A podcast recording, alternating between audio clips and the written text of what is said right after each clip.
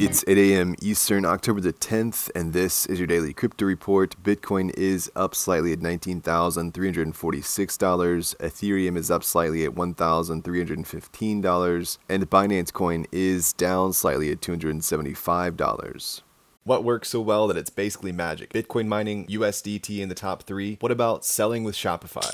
Shopify is the global commerce platform that helps you sell at every stage of your business. From launching your online shop to did we just hit a million orders? Shopify is there to help you grow. From their all in one e commerce platform to their in person point of sale system. Wherever and whatever you're selling, turn browsers into buyers with the internet's best converting checkout, up to 36% better compared to other leading commerce platforms. Sell more with less effort thanks to their new AI solution, Shopify Magic. My favorite thing about Shopify is no matter how much you want to grow, they have the solutions you need to take control and level up your business business. Shopify powers 10% of all e commerce in the US and millions of other entrepreneurs across 175 countries. Plus, Shopify's award winning help is there to support you every step of the way. Businesses that grow, grow with Shopify. Sign up for a $1 per month trial period at shopify.com slash DCR, all lowercase. Go to shopify.com slash DCR to grow your business, no matter what stage you're at. Shopify.com slash DCR.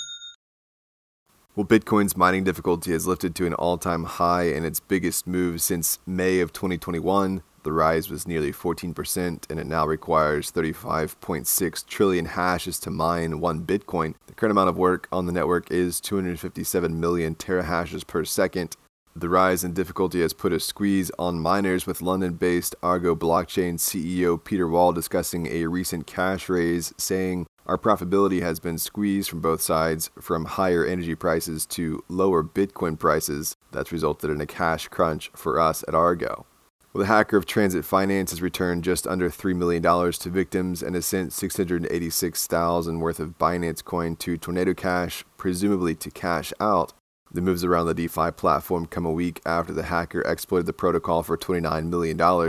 The hacker subsequently returned 19 million to the protocol after security firms helped trace the hacker's IP address.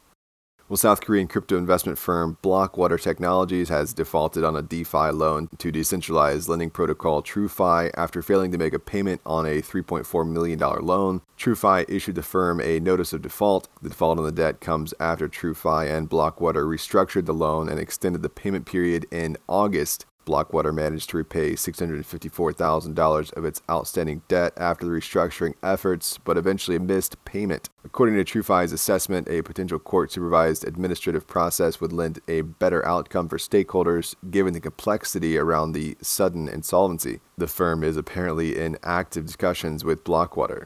Well, yesterday, Wu Blockchain broke rumors regarding Justin Sun being behind the bid for crypto exchange Huobi, citing multiple sources, but Justin Sun told The Block that the claim was incorrect and he's just an advisor to the exchange. And finally, controversial personality Ben Armstrong, who tirades under the moniker BitBoy Crypto, said on Twitter that former SEC lead William Hinman accepted bribes to declare Ethereum a commodity. The statements come amid the ongoing controversy of the SEC and Ripple lawsuit and follow the tweets of Cardano founder Charles Hoskinson. They are also notably strong sentiments from someone who is already working through a defamation lawsuit against fellow crypto YouTuber Atozi. Well, that's all for us today. Visit us at dailycryptoreport.io for sources and links, and listen to us everywhere else you podcast under Daily Crypto Report.